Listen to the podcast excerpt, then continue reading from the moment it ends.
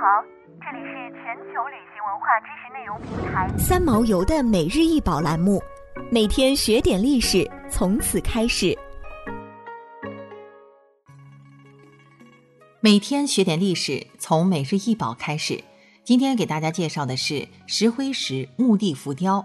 这一浮雕来自塞浦路斯，制作于古希腊时期，公元一世纪早期。后世推测，浮雕上的三人应为母子关系。展现出当时的亚述文明社会特色。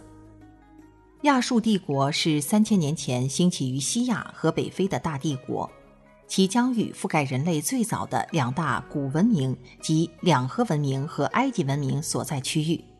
全盛时期的亚述帝国东西方向从地中海塞浦路斯延伸至波斯湾，南北方向从高加索山脉延续到阿拉伯半岛和埃及。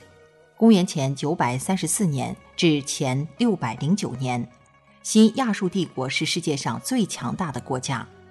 亚述文化博采西亚各国之长，且具有自己的特点。在尼姆鲁德、尼尼微、豪尔萨巴德等地，均发现亚述时期宏伟的宫殿、神庙和其他建筑。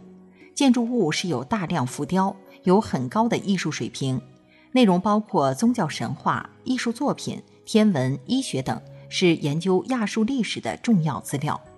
在公元前一千五百年，古希腊人移居塞浦路斯岛，后曾被古后曾被古埃及、波斯帝国、亚历山大帝国等国征服。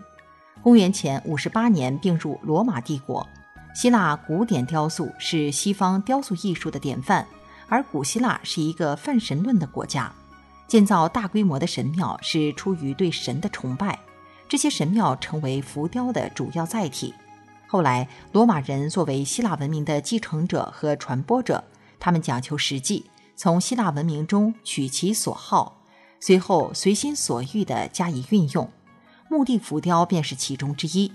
罗马人的浮雕艺术延续着东方和希腊的古典法则，他们为庆祝胜利高奏凯歌，修筑起凯旋门和纪念碑等。想要鉴赏国宝高清大图，欢迎下载三毛游 App，更多宝贝等着您。